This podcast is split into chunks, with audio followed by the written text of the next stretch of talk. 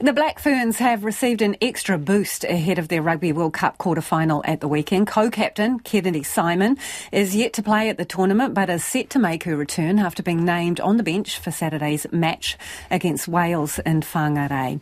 Here with all the selection news and more is sports reporter Clay Wilson. Clay, what stands out about the Black Ferns team that's been named? And are we just going to smash Wales?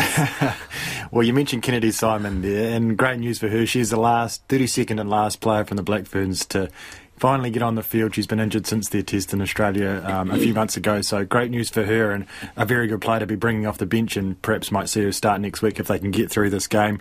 Um, just one change in the forwards, it's really the backs where you look at this team and you, the names jump off the sheet. You've got um, Ruahei Demant, the other co-captain, she's coming back, Kendra Cocksedge at half-back, and then the sort of back five, if you will, the midfield, Stacey Fluhler, Theresa Fitzpatrick, um, Ruby Tui, Portia Woodman, all players that have come from that sevens program that are just very, very dangerous dangerous players.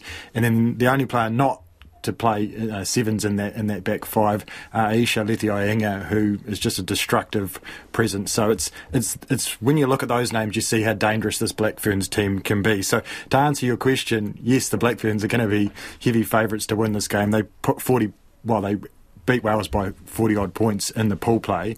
But Wayne Smith has not certainly not been preaching that to the players. He said he's reminded them how the forwards sort of got ran over a little bit in moments of that Wales game. And he told a story about 2007 when he was coaching the All Blacks um, against France. They beat them by 50 odd points here in New Zealand and then most of us will know what happened in the 2007 quarter final against France. So just a little reminder about what can happen, not to get complacent against a team that you've you've beaten handily um, in a previous match. Because you could be weeping into your cereal the next time exactly, round. Yes. Okay, apparently there's another team that's also playing on the weekend. What's the deal with their lineup? yeah, so the All Blacks team's just been named this afternoon. Um, of course, a lot of players not available through for various reasons. Seven players, so just six players that played in the, their last match, which is the, Blizz, the second Bledisloe test a couple of months ago, um, have been named in this team. Um, what really jumps out, Roger Tuivasa-Sheck. Uh, a lot of talk about him not getting much opportunity in the Rugby Championship.